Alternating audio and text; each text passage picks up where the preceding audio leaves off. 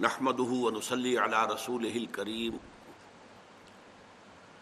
اما بعد، فقد قال الله تبارك وتعالى كما ورد في آخر سورة آل عمران. اعوذ بالله من الشيطان الرجيم. بسم الله الرحمن الرحيم. ان في خلق السماوات والارض واختلاف الليل والنهار لآيات لأولي الألباب. الذين يذكرون الله قياما وقعودا وعلى جنوبهم ويتفكرون في خلق السماوات والأرض. ربنا ما خلقت هذا باطلا، سبحانك فقنا عذاب النار. ربنا إنك من تدخل النار فقد أخزيته. وما للظالمين من أنصار ربنا إننا سمعنا مناديا ينادي للإيمان أن آمنوا بربكم فآمنا ربنا فاغفر لنا ذنوبنا وكفر عنا سيئاتنا وتوفنا مع الأبرار ربنا وآتنا ما وعدتنا على رسلك ولا تخزنا يوم القيامة إنك لا تخلف الميعاد. فاستجاب لهم ربهم أني لا أضيع عمل عامل منكم من ذكر أو أنسى بعضكم من بعض. فالذين هاجروا وأخرجوا من ديارهم ووزوا في سبيلي وقاتلوا وقتلوا لو كفرن عنهم سيئاتهم ولو دخلنهم جنات تجري من تحتها الأنهار صوابا من عند الله والله عنده حسن الثواب. صدق الله العظيم رب اشرح لي صدري ويسر لي امري واحلل عقدة من لساني يفقهوا قولي. اللهم ربنا الهمنا رشدنا واعذنا من شرور انفسنا اللهم ارنا الحق حقا وارزقنا اتباعه وارنا الباطل باطلا وارزقنا اجتنابه. آمین یا رب العالمین. مطالعہ قرآن حکیم کے جس منتخب نصاب کا سلسلے وار درس ان مجالس میں ہو رہا ہے۔ اس کا پہلا حصہ چار جامع اسباق پر مشتمل تھا۔ جن میں سے ہر ایک میں انسان کی کامیابی فوج و فلاح یا نجات کے جو لوازم ہیں، ان کا ذکر جامعیت کے ساتھ آیا۔ سورت العصر، آیت البر، سورہ لقمان کا دوسرا رکو پھر سورہ حامی مسجدہ کی آیات۔ تیس تا چھتیس۔ اس کے بعد دوسرا حصہ شروع ہوا جو ایمانیات کی بحث پر مشتمل ہے۔ اس میں پہلا درس سورہ فاتحہ پر مشتمل تھا۔ اب دوسرا درس ہے کہ جو سورہ آل عمران کے آخری رکوع کی ان چھ آیات پر مشتمل ہے۔ اس سبق کا اصل موضوع ہے ایمان کی اصل ماہیت اور حقیقت۔ اور ایمان سنتھسس کیا ہے؟ کس طور سے ایمان وجود میں آتا ہے؟ اس کے اجزائے ترکیبی کیا ہیں؟ کس طریقے سے وہ درجہ بدرجہ ترقی کرتے ہوئے ایمان محکم کی شکل اختیار کرتے ہیں؟ اس زمن میں ان آیات کا جو خصوصی مقام ہے قرآن حکیم میں، اس کے لیے میں چاہتا ہوں کہ آپ کو اس کے شان نزول کے ضمن میں بھی ایک بہت اہم روایت ہے۔ اور پھر حضور کے معمولات میں اس اس، ان آیات کا جو مقام تھا، وہ بھی آپ کو بتاؤں۔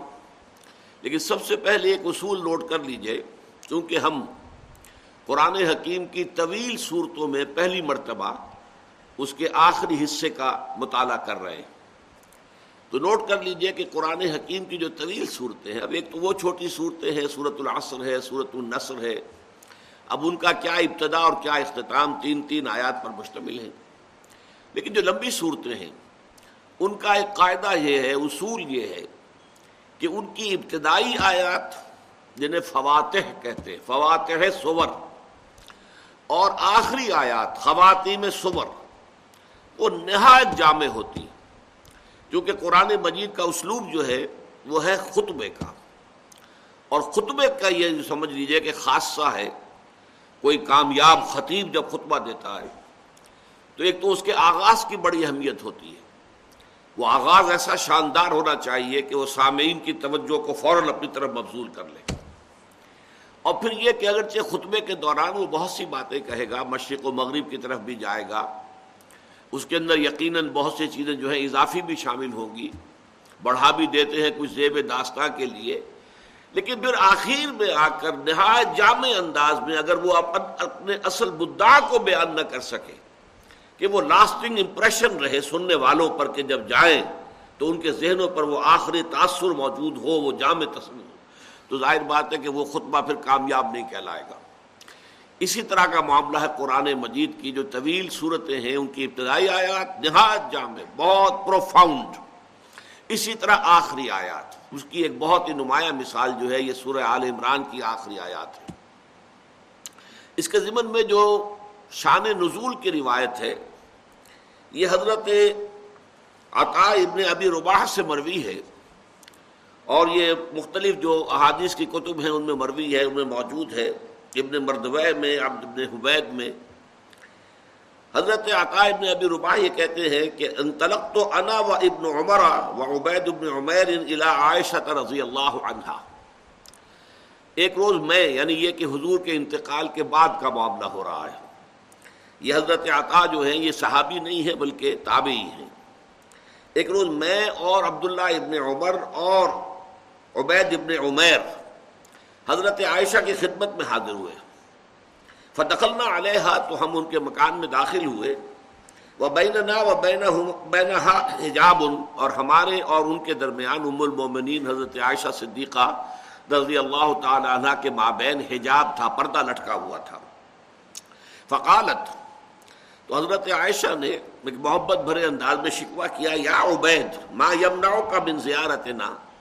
کیا چیز تمہیں روکے رکھتی ہے ہمارے پاس آنے سے، ہماری ملاقات سے، ہماری زیارت سے؟ یعنی بہت لمبے لمبے وقفے کے بعد تم آتے ہو، کیا وجہ ہے؟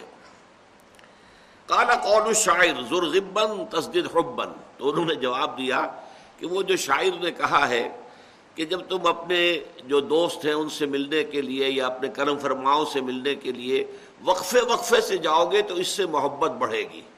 متواتر جاتے رہو گے تو اس سے اس میں کمی آئے گی۔ تو یہ گویا کہ انہوں نے ایک عذر کے طور پر اپنی بات پیش کی۔ فقال ابن عمر۔ اب اس گفتگو کو کاٹتے ہوئے حضرت عبداللہ ابن عمر نے یہ عرض کیا، زرینہ، ام المومنین، اس معاملے کو چھوڑیے۔ اخبرینہ بے آج اب مارائتی ہے من رسول اللہ صلی اللہ علیہ وسلم۔ آج تو ہم آپ کے پاس اس لیے حاضر ہوئے ہیں کہ آپ کا جو ساتھ رہا حضور کے ساتھ اور آپ کی رفاقت رہی طویل عرصے تک، تو وہ نہایت عجیب اور خوبصورت بات جو آپ نے دیکھی ہو حضور کی، وہ بیان کیجیے کوئی واقعہ کہ جو بڑا ہی پیارا ہو، بہت ہی ہمارے لیے جو ہے وہ مفید ہو۔ وہ بکت اس پر حضرت عائشہ صدیقہ رضی اللہ تعالیٰ عنہ پر گریا تاری ہو گیا، وہ رونے لگی وہ قالت کلو امر ہی کانا عجبن حضور کی تو ہر بات نہایت عجیب، نہایت اعلیٰ، نہایت احسن، نہایت عمدہ ہوتی تھی۔ لیکن اس کے بعد اب یہ واقعہ بیان کیا۔ اطانی فی لیلتی، ایک روز وہ اس رات کو تشریف لائے کہ جس میں میری باری تھی، میرے پاس قیام کی باری تھی۔ فی حتیٰ مسا جلد جلدی، یہاں تک کہ اتنا قرب ہو گیا کہ میرے ساتھ ہی لیٹ گئے تو میری کھال اور ان کی کھال آپس میں ملنے لگی۔ ثم کالا لیکن اس کے بعد حضور نے فرمایا زرینی ربی اجزا و جل کہ عائشہ مجھے اجازت دو، اگرچہ تمہارا حق ہے کہ میں تمہارے پاس ہی رہوں، موجود رہوں، قرب رہے، تمہیں حاصل ہو۔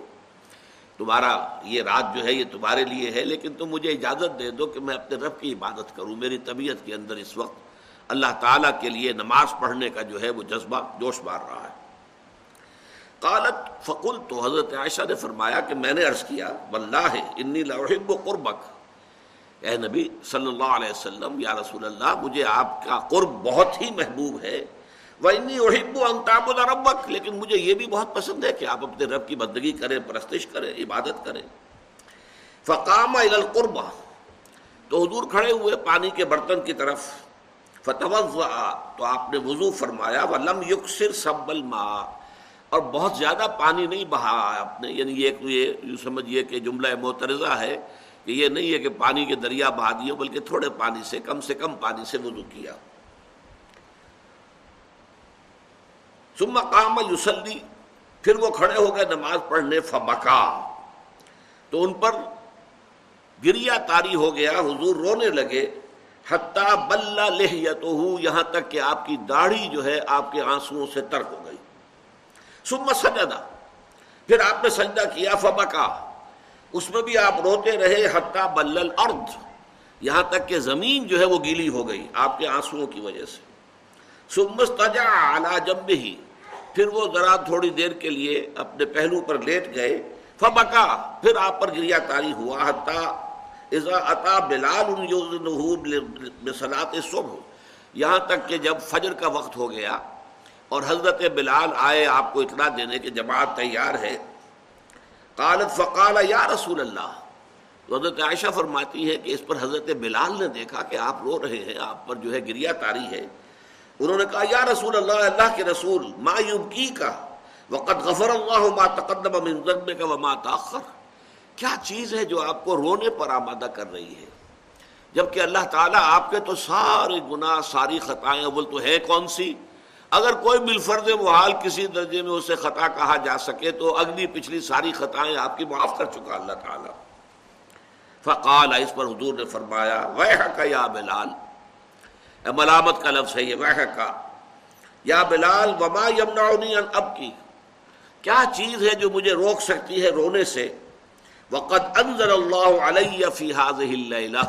جبکہ آج کی رات اللہ تعالیٰ نے مجھ پر یہ آیات نازل فرمائی ہے ان نفی خلق السماوات والارض واختلاف اللیل والنہار لآیات لأولی الالباب ثم قال، یہ تمام آیات پڑھ کر پھر آپ نے فرمایا، ویل لمن قراها ولم يتفکر فیها ہلاکت اور بربادی ہے اس شخص کے لیے جو ان آیات کو پڑھے اور ان میں تفکر نہ کرے، غور و فکر نہ کرے، سوچ بچار نہ کرے۔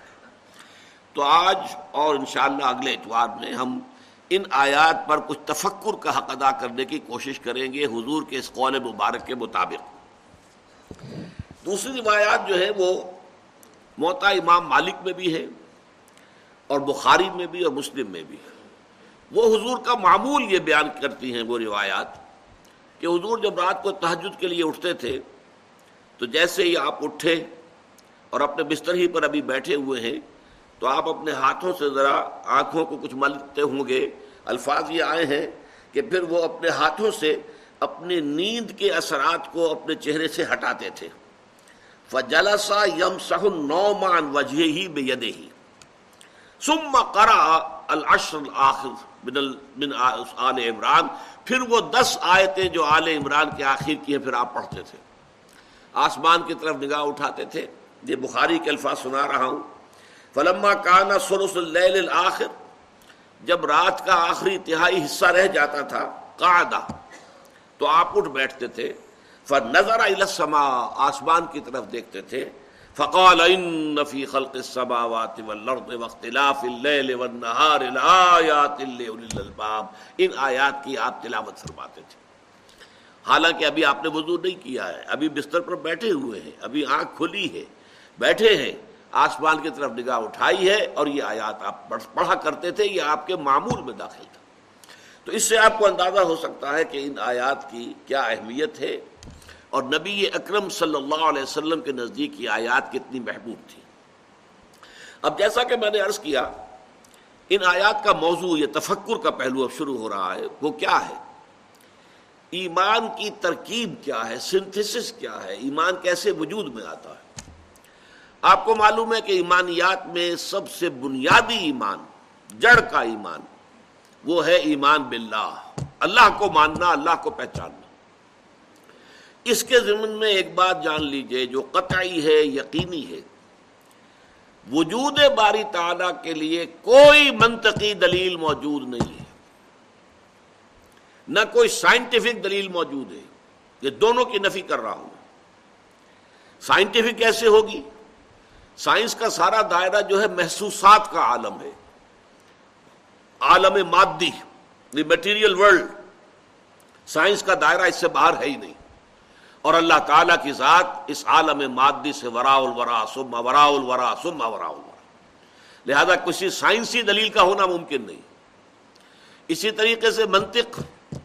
منطق بھی در حقیقت مبنی ہے ہمارے مشاہدات کے اوپر۔ نطق۔ ہماری بات چیت، ہماری گفتگو اسی کا نام منطق ہے۔ اور ہمارے سارے تصورات جو ہیں وہ ہمارے مشاہدات پر مبنی ہوتے ہیں۔ تو منطق کی بھی رسائی نہیں ہے۔ وہاں تک اللہ تک پہنچنا ممکن نہیں ہے۔ یہ میں پہلے بھی ایک موقع پر آپ سے عرض کر چکا ہوں، آج کیٹیگوریکلی اس کو بیان کر رہا ہوں کہ فلسفہ اگر وہ واقع صحیح صحیح فلسفہ ہے پیور فلسفی جس میں عقل سے اور منطق سے بات ہو رہی ہو اس کا لازمی نتیجہ کیا ہے؟ دو میں سے ایک جگہ انسان پہنچے گا یا ایگنوسٹسزم یہ کچھ معلوم نہیں، کوئی حقیقت معلوم نہیں ہمیں۔ ہم حقیقت جان ہی نہیں سکتے۔ ایگنوسٹسزم لا ادریت، لا ادری، میں نہیں جانتا۔ ہم نہیں جانتے، کچھ نہیں جانتے۔ کہ کس نقشد و نقشاید بحکمت ہی معمارا۔ کہ یہ جو کائنات کی گتھی، یہ الجھی ہوئی ڈور ہے، اس کو نہ کوئی کھول سکا ہے، نہ کھول سکے گا دلیل کے ذریعے سے اور منطق کے ذریعے سے۔ کہ کس نقشد و نقشاید بحکمت ہی معم مارا۔ تو یہ یا تو ہوگا ایگنوسٹسزم لادریت، یا اسکیپٹسزم ارتیابیت، شکوک و شبہات بس۔ یہاں تک کہ وہ شبہ اس میں بھی ہو جائے گا کہ ہم بھی ہیں یا نہیں۔ نہ ابتدا کی خبر ہے، نہ ہنتا معلوم۔ رہا یہ وہم کہ ہم ہیں، سو یہ بھی کیا معلوم؟ شورلی کہ ہم ہیں، ہمارا وجود ہے۔ یہ بھی ہو سکتا ہے شراب ہو دھوکا ہو۔ تو جو عقل خالص ہے، عقل خالص، اس کا لفظ بعد میں بھی آئے گا یہ۔ اس لیے کہ پیور ریزن کا لفظ استعمال کیا کانٹ نے۔ کریٹیک آف پیور ریزن عقل خالص جو ہے، وہ درماندہ ہے اس معاملے کے اندر کہ وہ اللہ تک نہیں پہنچ سکتی۔ وہ جو اقبال نے کہا ہے کہ گزر جا عقل سے آگے کہ یہ نور چراغ راہ ہے، منزل نہیں ہے۔ یہ منزل تک نہیں پہنچا سکتی، کچھ پوائنٹ تو کرتی ہے کہ ادھر کچھ، ادھر ہے کچھ کچھ ہے ادھر، لیکن عقل منزل تک نہیں پہنچتی۔ یہ عقل جو ہے، عقل گو آستان سے دور نہیں، اس کی قسمت میں پر حضور نہیں، یہ وہاں تک پہنچتی نہیں ہے، پہنچ نہیں سکتی ہے۔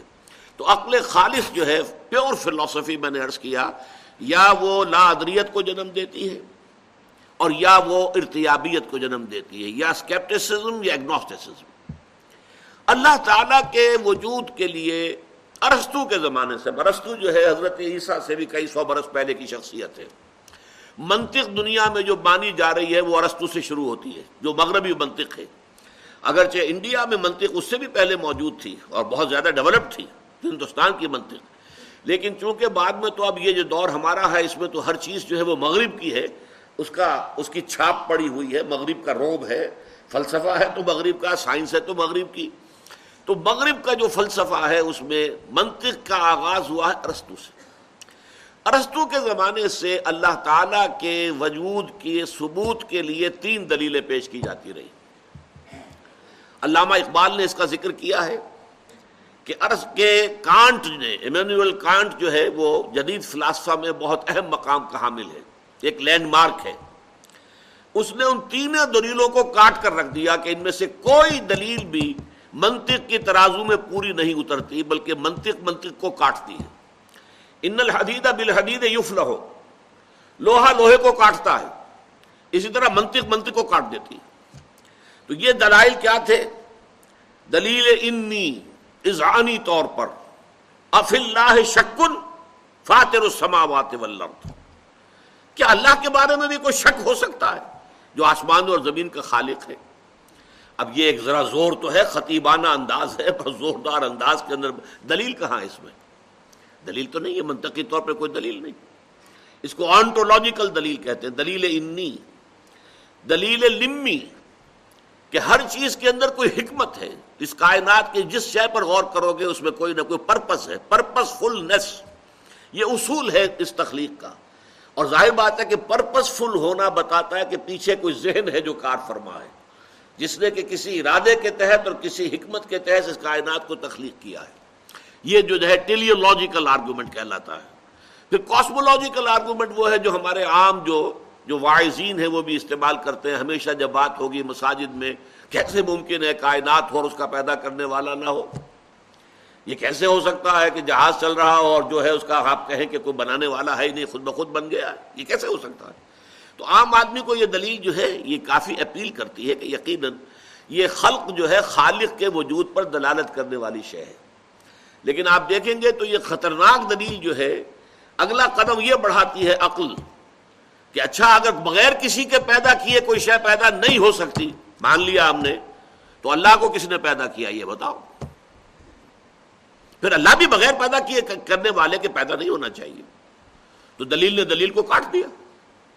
یا تو اس کو بھی مانو، اگر تو دلیل کو، اگر اس کو تسلیم کرتے ہو کہ کوئی ہستی، کوئی شے بغیر کسی سانے کے، کسی پیدا کرنے والے کے، کسی خالق کے پیدا نہیں ہو سکتی، تو اللہ تعالیٰ کیسے پیدا ہو گیا جس کو تم مانتے ہو اس کا پیدا کرنے والا کوئی نہیں۔ دلیل آ کر یہاں کٹ گئی۔ بہرحال، کانٹ نے ان تینوں کے بارے میں کہا، اگرچہ دو دلیلیں پھر بعد میں اور بھی دی گئی ہیں اللہ تعالیٰ کی ہستی پر۔ ایک ہسٹوریکل کہ تاریخ میں ہمیشہ سے ہر معاشرے میں یہ مانا گیا ہے کہ کوئی پیدا کرنے والا ہے۔ لیکن اگر اس دلیل کو مانے تو پھر تاریخ میں ہر معاشرے میں شرک بھی موجود رہا ہے۔ جس قدر تسلسل شرک کو رہا ہے کہ ایک پیدا کرنے والے کو مان کر اس کے ساتھ نائبین، اس کے ساتھ جو ہے اس کے لاڈلے، اس کے منہ چڑھے، جن کی سفارش کو وہ روک نہیں سکے گا، یہ سارے تصورات بھی رہے کہ نہیں رہے۔ اگر پرماتما کے ساتھ جو ہے اور مہادیو کے ساتھ دیویاں اور دیوتاؤں کی فوج رہی ہے، اگر بڑے جی سے لکھے جانے والا گاڈ، چاہے وہ رومن امپائر کا ہو اور چاہے وہ گریکس کا ہو، وہ ساتھ ہی ان کے گاڈس اینڈ گاڈسز کی فوجیں ہیں۔ اللہ ایک ہے، آلیہ بے شمار ہے تو یہ دلیل بھی کٹ گئی کہ اگر کسی شے کا تسلسل اور دوام اور اس کا مسلسل پایا جانا تاریخ کے دوران دلیل ہے، تو پھر شرک کے حق میں بھی اس دلیل کو ماننا پڑے گا۔ ایک دلیل جو ہے وہ دی گئی ہے مورل، اور وہ بڑی وزنی دلیل ہے۔ اور لیکن یہ کہ قرآن مجید نے اس دلیل کو وجود باری تعالیٰ کے لیے استعمال نہیں کیا ہے، بلکہ اسے آخرت کے لیے، بعد کے لیے جزا و سزا کے لیے استعمال کیا۔ وہ ابھی آج ہم پڑھ لیں گے انشاءاللہ تعالیٰ۔ تو یہ سمجھ لیجیے کہ جب اللہ تعالیٰ کی ہستی کا کوئی ثبوت ہمیں منطقی دلیل سے نہیں ملتا ہے، تو پھر اللہ تعالیٰ کی کو ماننے کی بنیاد کیا؟ دیکھیے اس کا تعلق ہے کلیتن انسان کی فطرت کی بدی ہی بدیح کہتے ہیں ایسی چیز جو از خود روشن ہو، واضح ہو، جس کو کسی دلیل کی حاجت نہ ہو۔ جیسے کہتے ہیں کہ آفتاب آمد، دلیل آفتاب۔ اسی طریقے سے کوئی شے جو بالکل روشن ہے، از خود واضح ہے۔ فطرت کے اندر کوئی شے ہے۔ اقبال نے کانٹ کی بات مانی ہے۔ کاسمولوجیکل ٹیریولوجیکل آنٹولوجیکل جتنے آرگومنٹس تھے کانٹ نے سب کا صفایا کر دیا کہ یہ خود منطق کے پیمانے پر پورے نہیں اترتی دلیلیں اس کے بعد یہ بھی میں آپ کو بتاتا چلوں کہ پورے یورپ کے اندر اس وقت تک یورپ میں مذہبیت کا بڑا زور تھا تو ایک بڑی یعنی لہر پیدا ہوئی کہ یہ کیا کیا اس نے تو مذہب کی بنیاد ہٹا دی ہلا دی ہے ختم کر دی ہے اب یہ بھی ہو سکتا ہے کہ معاشرے کے دباؤ کی وجہ سے جیسے ہم دیکھتے ہیں علامہ اقبال نے جب شکوہ نظم لکھی تو بڑا ایک طوفان مچ گیا کہ یہ ایسی گستاخی اللہ تعالیٰ کی جناب میں اور اس طرح کا انداز اور یہ یہ باتیں کرنا اس طرح اللہ کے ساتھ جب شکوہ پھر علامہ نے جواب شکوہ لکھا تو پھر یہ کہ لوگوں کے سامنے واضح ہوا کہ یہ در حقیقت ایک پیغام دینے کا ذریعہ تھا۔ ہو سکتا ہے کانٹ کا معاملہ بھی یہی ہو، لیکن اس نے پہلی کتاب لکھی critique of pure reason pure reason عقل خالص جو میں نے ابھی لفظ استعمال کیا تھا۔ اور ثابت کر دیا کہ عقل خالص کے ذریعے سے خدا کو ماننے کے لیے کوئی بنیاد موجود نہیں ہے۔ کوئی دلیل نہیں۔ ساری دلیلیں کاٹ کر رکھ توڑ پھوڑ کر رکھ دی۔ لیکن پھر کچھ عرصے کے بعد اس نے کتاب لکھی کریٹیک آف پریکٹیکل ریزن ایک دلیل عملی ہے۔ انسان کا عمل درست نہیں رہ سکتا جب تک کہ وہ خدا کو نہ مانے۔ لہذا خدا کو ماننا ہماری ضرورت ہے۔ اگر خدا نہیں بھی ہے، تو ہمیں خدا تصنیف کرنا چاہیے، خدا بنا لینا چاہیے، اس لیے کہ اس کے بغیر ہمارے ہاں اخلاق کا، انسان کے اندر نیکی کا کوئی امکان نہیں۔ مورل جو لا ہے، اس کو اس نے استعمال کیا ہے بعد میں۔ بہرحال اس وقت جو میں عرض کر رہا تھا وہ یہ ہے کہ قرآن کا جو موقف ہے، اس معاملے میں وہ یہ ہے اللہ پر ایمان، اللہ کی معرفت، اللہ کی محبت انسان کی فطرت میں موجود ہے۔ فطرت سے مراد روح انسانی۔ انسان کے یہ دو حصے سمجھ لیجیے، وجود انسانی کے، وجود حیوانی اور وجود روحانی۔ ایک ہمارا حیوانی وجود ہے، جیسے گھوڑا ہے، جو انسٹنگس اس کے، وہ ہمارے بھی ہیں۔ کھانے کو چاہیے، پینے کو چاہیے۔ آرام چاہیے، استراحت چاہیے، یہ ساری چیزیں۔ نسل کشی ہے، وہ بھی ہے۔ اس کے بھی سیکشول جذبات ہیں، ہمارے بھی ہیں۔ تو ہم for all practical reasons we are animals ہمارے اینیمل انسٹنکٹس ہے وہی ہے کہ جو تمام اینیملس کے۔ لیکن ہم صرف اینیمل نہیں ہیں، ہمارا ایک وجود کا حصہ ہے۔ یہ اینیمل ایگزسٹنس ایک ہے اسپرچل ایگزسٹنس جسے یورپ کے فلاسفر نے بھی مانا ہے کہ ایک ڈیوائن سپارک بھی ہے انسان کے اندر۔ روح ملکوتی ہے، شعلہ ملکوتی ہے۔ یہ جو انسان کا حصہ ہے ڈیوائن یہ در حقیقت اصل انسان یہ ہے۔ اور اس انسان کے اندر جو روح ہے، در حقیقت اس سے یہ مراد ہے، اس میں اللہ تعالی کا علم، اللہ کی محبت، اللہ کی معرفت، تینوں چیزیں موجود ہیں۔ البتہ اس پر ظہول کے پردے پڑ جاتے ہیں۔ ہمارا وجود حیوانی چھا جاتا ہے، وجود روحانی کے اوپر۔ ظاہر بات ہے، پیٹ میں بھوک جب لگتی ہے، تو آدمی کو اور کسی شے کا ہوش نہیں رہتا، کچھ کھانے کو ملنا چاہیے۔ اس کی ضرورت ہے۔ جسم میں کہیں درد ہے تو اور کسی شے کا ہوش نہیں رہے گا، پہلے یہ درد رفع ہونا چاہیے، مرا جا رہا ہوں میں۔ آپ کو معلوم ہے، آنکھ میں درد ہو جائے، دانت میں درد ہو جائے، اسی سے آدمی بے بس ہو کر رہ جاتا ہے، کان میں درد ہو جائے، بے بس ہو کر رہ جاتا تو انسان کو اس کے مادی تقاضوں نے اتنا گھیرا ہوا ہے کہ اس کے اندر وہ گم ہو کر رہ گیا ہے اور وہ جو اس کے روحانی تقاضے ہیں، اس کے روحانی انسٹنکٹس ہیں، وہ بالکل دب کر رہ گئے۔ لہذا ان کو یاد دہانی کی ضرورت ہے۔ یاد دہانی کا لفظ نوٹ کیجیے یہاں پر۔ یاد کرانا کہ ہے تو صحیح۔ جیسے مثلا آپ کا اپنا کوئی ایکسپیرینس ہے کہ کوئی چیز آپ کو یاد تھی، لیکن اب بہت عرصے سے ادھر خیال نہیں گیا تو اب آپ کے وہ ذہن کے جو کانشیس مائنڈ ہے، اس کے لیول سے نیچے کہیں اتر کر اور جو محافظ خانہ ہوتا ہے ضلع کچہری کے اندر، فائلوں کے انبار لگے ہوتے ہیں۔ اسی طرح ہماری جو میموری ہے، ہماری جو یادداشت ہے، آپ کیا اندازہ کر سکتے ہیں کہ کتنی فائلوں کے انبار وہاں لگے ہوئے تو کوئی فائل جو ہے بہت نیچے جا کر دب گئی ہے، اب وہ کبھی حصہ خیال ہی نہیں آیا۔ آپ کا کوئی دوست تھا بچپن میں اور اس نے آپ کو کسی وقت ایک قلم دیا تھا نہایت خوبصورت تحفے کے طور پر یا ایک اپنی نشانی کے طور پر۔ وہ آپ نے بہت سنبھال کر کہیں رکھ دیا کسی ٹرنک کے اندر، نیچے دب گیا وہ۔ سال ہاں سال گزر گئے، نہ دوست سے ملاقات ہوئی، نہ اس کی کبھی یاد آئی۔ اچانک کسی روز ذرا زیادہ گہرائی میں آپ اتر گئے اپنے ٹرنک کے اور وہ جا کر اس کے نیچے سے آپ کا وہ پین برآمد ہو گیا۔ تو آپ کو اپنا وہ دوست یاد آ جائے گا یا نہیں؟ یہ جو دوست کا یاد آ جانا ہے، اس کا مطلب کیا ہے؟ وہ دوست کا علم تمہارے اندر تھا، دب گیا تھا، نیچے چلا گیا تھا، اس کے اوپر بہت سے انبار آ گئے تھے فائلوں کے۔ اب یہ ہے کہ اچانک آپ نے ایک اس کی نشانی دیکھی اور نشانی دیکھتے ہی آپ کو دوست یاد آ گیا۔ بس یہی فنومنن ہے اللہ پر ایمان کا۔ اس کائنات کا ذرہ ذرہ اللہ کی نشانی ہے۔ یہ اس کی مخلوق ہے۔ اور مخلوق کے اندر اللہ کی تمام صفات منعقص ہیں۔ یہ کائنات بتا رہی ہے کہ وہ اعلیٰ کل شعین قدیر ہے۔ کتنی عظیم کائنات اس نے بنائی ہے۔ ذرا غور تو کیجیے لہذا اس کی عظمت، اس کی قدرت اللہ کل شعین قدیر۔ اس کو جاننے کے لیے اس کائنات سے بڑھ کر کون سی کتاب ہوگی؟ اسے آپ کتاب فطرت کہیے۔ کھول آنکھ زمین دیکھ، فلک دیکھ، فضا دیکھ۔ افلا ینظرون الى الابل كيف خلقت؟ والى السماء كيف رفعت؟ والى الجبال كيف نصبت؟ والى الارض كيف سطحت؟ فذكر انما انت مذکر۔ دیکھیے، پیارا انداز ہے۔ یہ دیکھتے نہیں، پہاڑوں کو کیسے جما دیے گئے؟ اونٹ کو کیسے اس کی خلقت ہے؟ جو اس کے ماحول کے ساتھ کس قدر مناسبت رکھنے والی ہے؟ زمین کو نہیں دیکھتے کیسے بچھا دی گئی ہے؟ آسمان کو نہیں دیکھتے کیسے اٹھا دیا گیا ہے؟ تو اے نبی، آپ یاد دہانی کرائیے، آپ کا کام یاد دہانی کرانا ہے۔ اگر وہ قلم دیکھ کے بھی دوست یاد نہیں آیا، تو کسی دلیل سے آپ دوست کو یاد نہیں کرا سکتے۔ سیدھی سی بات ہے۔ میری تنصیل کو ذہن میں رکھیے، اس قلم کو دیکھ کر دوست یاد آئے گا، یہ اسپونٹینیس ایکشن ہوگا ایک، بالکل۔ اس میں آپ کا ارادہ بھی نہیں ہے۔ آپ کوشش کریں گے تو دوست یاد نہیں آئے گا آپ کو، لیکن اس نشانی کو دیکھتے یاد آ جائے گا فوراً۔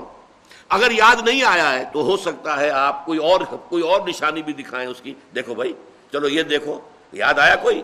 لو ایک اور نشانی بھی اس کی تھی، وہ دیکھو، یاد آیا۔ اگر یاد نہیں آیا تو کوئی دلیل نہیں ہے کہ جو اللہ کے وجود کو بنوا لے کوئی دلیل نہیں ہے جس سے کہ آپ دوست کی یاد اس کے ذہن کے اندر تازہ کر سکیں۔ دس نو وے۔ تو قرآن کا ایمان باللہ کے ضمن میں جو اس کا اس اصل الصور اسی لیے اس کی اصطلاحات کیا ہے آیت، ان فی خلق السماوات والارض واختلاف اللیل والنہار لآیات للالباب یقیناً آسمانوں اور زمین کی تخلیق میں اور رات اور دن کے الٹ پھیر میں، ابھی رات تھی، اب دن آ گیا ہے، کیا اس کی کیفیات تھی کیا اس کی کیفیات ہیں؟ زمین و آسمان کا فرق ہے۔ دونوں حیات کے لیے، اس حیات عرضی کے لیے رات بھی اتنی ہی ضروری ہے جتنی کہ دن ضروری ہے۔ اس کے اندر حکمتیں دیکھو، اس کے اندر اللہ تعالیٰ کی حکمتیں کیسی کیسی کار فرما ہیں۔ برگ درختان سبز در نظر ہوشیار، ہر ورق دفترست معرفت کردگار۔ یہ جو سب پتے ہیں درختوں کے، ان میں سے ہر پتا اللہ تعالیٰ کی معرفت کا لش دفتر ہے۔ لیکن دیکھنے والی آنکھ چاہیے۔ کہنے والے کون ہے؟ شیخ سادی رحمت اللہ علیہ۔ برگ درختان سبز در نظر ہوشیار، ہر ورق دفتر معرفت کردگار۔ تو اللہ تعالیٰ کو ماننے کا طریقہ یہ ہے، ان نفی خلق سماوات والارض واختلاف اللیل والنہار لآیات للالباب آیات کسے کہتے ہیں؟ نشانی کو۔ دیکھیے، تصویر ہے، مصور نے بنائی ہے۔ اب مصور کے کمال فن کا اظہار کرنے والی تصویر ہے۔ منہ سے بول رہی ہے کہ میرا بنانے والا بڑا کامل بڑا کامل مصور ہے۔ اپنے فن کا نہایت ماہر ہے۔ یا وہ تصویر خود کہہ رہی ہوگی زبان حال سے کہ بڑا اناڑی ہے جس نے یہ تصویر بنائی ہے۔ اسی طریقے سے یہ کائنات ہے در حقیقت جو اللہ تعالیٰ کی جملہ صفات کی مظہر ہے اور ان صفات کے حوالے سے پھر اللہ تعالیٰ کی معرفت حاصل ہوتی ہے اور انہی کو دیکھ کر اللہ یاد آتا ہے۔ لایات الباب ہوش مند لوگوں کے لیے۔ ایک خاص بات نوٹ کیجیے آج۔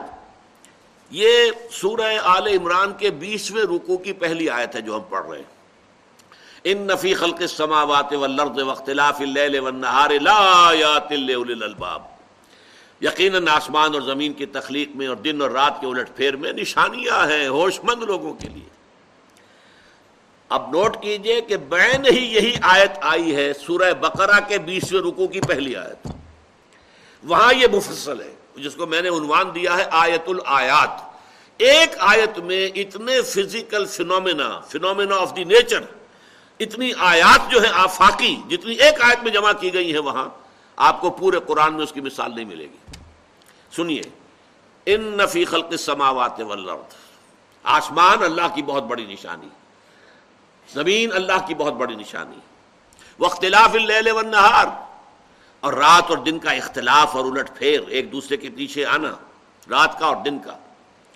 والفلک التي تجری البحر بما ينفع الناس۔ اور اس کشتی میں کہ جو سمندر میں چلتی ہے یا دریا میں چلتی ہے، وہ سامان لے کر جس سے لوگوں کو فائدہ پہنچتا ہے۔ اور پھر اس بارش میں جو اللہ آسمان سے اتارتا ہے، بلندی سے پانی برساتا ہے۔ فاہیا بادہ موتحا اور پھر جس طرح اس پانی سے زمین جو مردہ تھی زندہ ہو جاتی ہے۔ بنجر پڑی تھی، بے آب و گیا پڑی تھی، اور اس کے بعد ہریاول ہو گئی۔ اگر ایسی بھی زمین ہے جو زیر کاش نہیں ہے، وہاں بھی آپ کو معلوم ہے کہ وہ گنجے پہاڑ جو ہوتے ہیں، بالکل وہاں پہ ہریاول تو آ جاتی ہے، گھاس تو اگاتی ہے نا۔ معلوم ہوتا کہ انہوں نے کوئی گہنا پہن لیا ہے، کوئی زیور جو ہے اس سے آراستہ ہو گئی ہے زمین۔ جو خرفو ہا قرآن مجید کہتا ہے، اور اگر کوئی فصل ہے تو ظاہر باتیں لہرا آ رہی ہے۔ فاہیا بعد موتها وبصفیها من كل دابه اور اس میں ہر طرح کے حیوانات اللہ تعالی نے پھیلا دیے۔ وہ تصریف ریا ہے اور ہواؤں کا چلنا، کبھی مشرق سے چل رہی ہے، کبھی مغرب سے چل رہی ہے، کبھی یہ مانسون کی بارش لے کر آ رہی ہے، کبھی کچھ اور، کئی سردی کی ہوائیں جو ہیں وہ آ رہی ہیں سائبریا سے چل کر۔ یہ ہواؤں کا الٹ پھیر۔ وہ صحاب المسخر بین سمائے والارض اور ان بادلوں میں کہ جو آسمان اور زمین کے مابین معلق ہیں، کیا چیز انہیں اٹھائے ہوئے ہیں اور چل رہے ہیں وہ؟ ان سب کے بارے میں فرمایا، لآیاتن، وہاں صرف چار باتوں کے بعد کہا، لآیاتن، ان نفی خلق السماوات والارض واختلاف اللیل والنہار لآیات لأولی الالباب اور یہاں ان نفی خلق السماوات والارض واختلاف الليل والنهار والفلك التي تجري في البحر بما ينفع الناس وما انزل الله من السماء من ماء فاحيا به الارض بعد موتها وبث فيها من كل دابه وتصريف الرياح والسحاب المسخر بين السماء والارض لآيات لقوم يعقلون. اس میں نشانیاں ہیں عقل مند لوگوں کے لیے. ان سے جو عقل سے کام لے. ایک وہ لوگ ہیں کہ جن کی عقل جو ہے صرف practical worldly wisdom worldly wise بس اپنی معاش، اپنا دھندا، اپنا کاروبار، ساری عقل جو ہے اسی کے اندر کھپ گئی، ختم ہوئی۔ ایک وہ عقل ہوتی ہے جو غور کرتی ہے، میں کون ہوں، کہاں ہوں، یہ ہے کیا، یہ سلسلہ کیا ہے؟ جبکہ تجھ بن نہیں کوئی موجود، پھر یہ ہنگامہ ہے، خدا کیا ہے؟ یہ کائنات کب سے ہے؟ کبھی اس کی ابتدا بھی ہے یا نہیں ہے؟ انتہا ہوگی یا نہیں ہوگی؟ یا ہمیشہ سے ہے اور ہمیشہ چل، جاری رہے گی؟ یا اس کی کوئی بگننگ ہے؟ اس کا کوئی اینڈ ہے؟ خود میں، یہ تو معلوم ہے کہ میں اتنا عرصہ قبل میری ولادت ہوئی۔ اور اس سے پہلے بھی، چلیے، یہ بھی معلوم ہے کہ نو مہینے اپنی والدہ کے پیٹ میں بھی رہا۔ اور اس کے بعد یہ بھی معلوم ہے کہ مرنا ہے۔ لیکن آیا میرے اس وجود اور اس ورود اس دنیا میں جو ہوا ہے، اس سے پہلے بھی کوئی وجود میرا تھا۔ اور آیا مرنے کے بعد بھی میری ہستی کا کوئی تسلسل ہے؟ یہ سوالات جو ہیں، یہ عقل عقل ان گتھیوں کو سلجھانے کی کوشش کرتی ہے۔ اسی سے فلسفہ پیدا ہوتا ہے۔ لیکن جیسا کہ میں نے عرض کیا، فلسفے کی یہ کوتاہی ہے کہ وہ خالق تک نہیں پہنچ پاتا۔ البتہ فطرت میں اپنے من میں ڈوب کر پا جا سراغ زندگی، ذرا کبھی اپنے اندر ستمست گر حوثت کشت کے بے سیر سر وہ سمندرا تجھے غنچا کم نہ دمی دئی درے دل کشا چمندرا کبھی اپنے دل کا دروازہ کھولو، اپنی ہستی کے اندر غور کرو۔ تو تمہیں معلوم ہوگا کہ اللہ تعالیٰ کا یقین تمہارے اندر موجود ہے۔ یہاں سے یہ ابھرے گا۔ اور اس کو ابھار کر لانے والی چیز کیا؟ آیات، نشانیاں۔ جیسے میں نے مثال دی، قلم دیکھا اور دوست یاد آ گئے۔ اسی طریقے سے آیات آفاقیہ۔ پوری کائنات میں پھیلی دس آیتیں اس آیت کے اندر ہے آیت الآیات جو میں نے ابھی آپ کو پڑھ کر سنائی، سورہ بقرہ کے بیسویں رکو کی پہلی آیت۔ پھر یہ کہ یہی آیت قرآن مجید کی مکی صورتوں کے اندر جو ہے، ایک ایک آیت پر جو ہے، ایک ایک جو اس کے اندر نشانی بیان ہوئی ہے فزیکل فینومینن وہ ایک ایک آپ کو آیت کے اندر ملیں گی۔ اور دس دس آیتوں میں جا کر یہ مضمون پورا ہوگا۔ لیکن یہ ہے مضمون وہی۔ یہ نشانیاں ہیں، ان سے اللہ یاد آ جاتا ہے۔ اس یاد آنے کے عمل کو تذکر کہتے ہیں۔ ریمائنڈ کرنا۔ ریمبرنس بھول گئے تھے تم تمہارے شعور کی سطح سے نیچے چلی گئی تھی بات۔ محافظ خانے میں تمہارا یہ فائل جو ہے یہ بہت نیچے دب گیا آ گیا اوپر سطح کے اوپر آ گیا نشانیوں کے ذریعے سے۔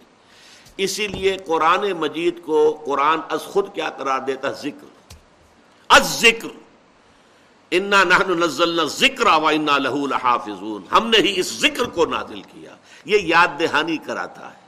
یہ کیٹالیٹک ایجنٹ ہے، جس طرح آپ کو معلوم ہے کہ کسی کیمیکل پروسیس کے اندر دو چیزیں آپس میں ایکٹ نہیں کرتی جب تک کہ کیٹالیٹک ایجنٹ نہ آ جائے۔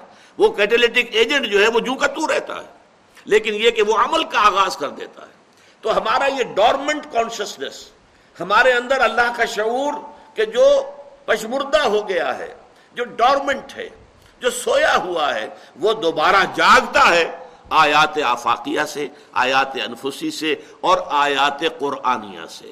قرآن مجید پڑھو گے، اندر ایک تھرل محسوس کرو گے۔ معلوم ہوگا کہ کوئی سمپتھیٹک وائبریشن ہو رہی ہے۔ کوئی چیز اندر، آپ کے اندر جو ہے، وہ آپ گواہی دے رہی ہے کہ ہاں یہ بالکل حق ہے۔ واقع جیسے کہ ایک جو حضور کی جو تحجد کی دعائیں ہیں، ان میں بڑی پیاری دعا ہے۔ بہت لمبی ہے، میں صرف اس کا درمیانی حصہ سنا رہا ہوں۔ انت الحق کو وبادوں کا الحق کو وقول کا حق و لقاؤ کا حق و جنت و حق و نار و حق و سات و حق و محمد الحق و نبیون حق و قرآن و حق۔ یہ دعا اللہ تو حق ہے، تیرا قول حق ہے، تیرا فرمان حق ہے، تیرے وعدے حق ہیں، تیری کتاب حق ہے، تیرے نبی حق ہیں۔ تو سب سے پہلے انت الحق الحق اللہ تعالیٰ کی ذات ہے۔ لیکن اس کے لیے دلیل منطقی نہیں، دلیل سائنٹیفک نہیں۔ وہ آپ کے اپنے اندر ہے۔ جاگے گا آپ کا اندر، آپ کا اپنا وجود۔ آپ کے اندر باتھ روم کے اندر کوئی شے جاگے گی، شعور جو ہے وہ آپ کے شعور کی سطح پر اللہ تعالیٰ کا علم اور اللہ کی معرفت آ جائے گی۔ یہ ہے قرآن مجید کا اسلوب ایمان باللہ کے سلسلے میں۔ باقی فلسفے کے بارے میں میرے پاس پرانے نوٹس ہیں ان میں سے۔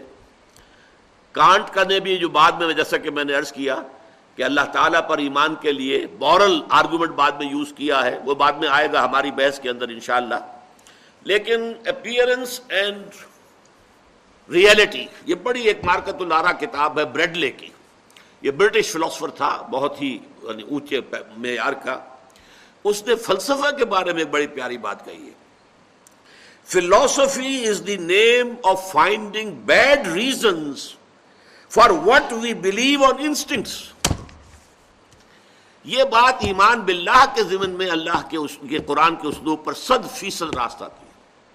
اللہ کا یقین ہمارے اندر ہے، ہمارے وجود میں پیوست ہے، ہماری روح کے اندر ہے۔ صرف پردے پڑ گئے ظہول کے۔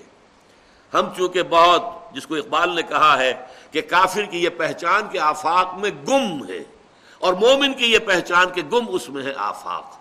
جب انسان آفاق کے اندر، اس میٹیریل ورلڈ کے اندر اپنی ضرورتیں یا تعیشات ضرورت سے آگے بڑھ کر معاملہ چلتا ہے، تو پھر یہ ہے کہ کچھ اور چیزیں ہونی چاہیے، کچھ اور ہونا چاہیے۔ حلم مزید ہے۔ یہ جو جوڑ الارض ہے، یہ ختم نہیں ہوتی۔ اللہ کو متقاصر حتیٰ زرتم المقابر۔ یہ زیادہ سے زیادہ حاصل کر لینے کی جو تمہاری طلب ہے، یہ ختم نہیں ہوتی، تمہیں غافل کیے رکھتی ہے، یہاں تک کہ تم قبروں تک جا پہنچتے ہو۔ آپ دیکھتے بڑے میاں جو ہے وہ صاف نظر آ رہا ہے کہ قبر میں پاؤں لٹکائے بیٹھے ہوئے ہیں، لیکن حوث ختم نہیں ہوتی، لالچ ختم نہیں ہوتا۔ اس کے بعد بھی، حالانکہ یہ معلوم ہو کہ دس پشتوں تک کے کھانے کے لیے سامان موجود ہے بڑے میاں کے پاس، لیکن پھر بھی اس کے اندر مزید لالچ، حل بن مزید، اس کی بات ختم نہیں ہوتی۔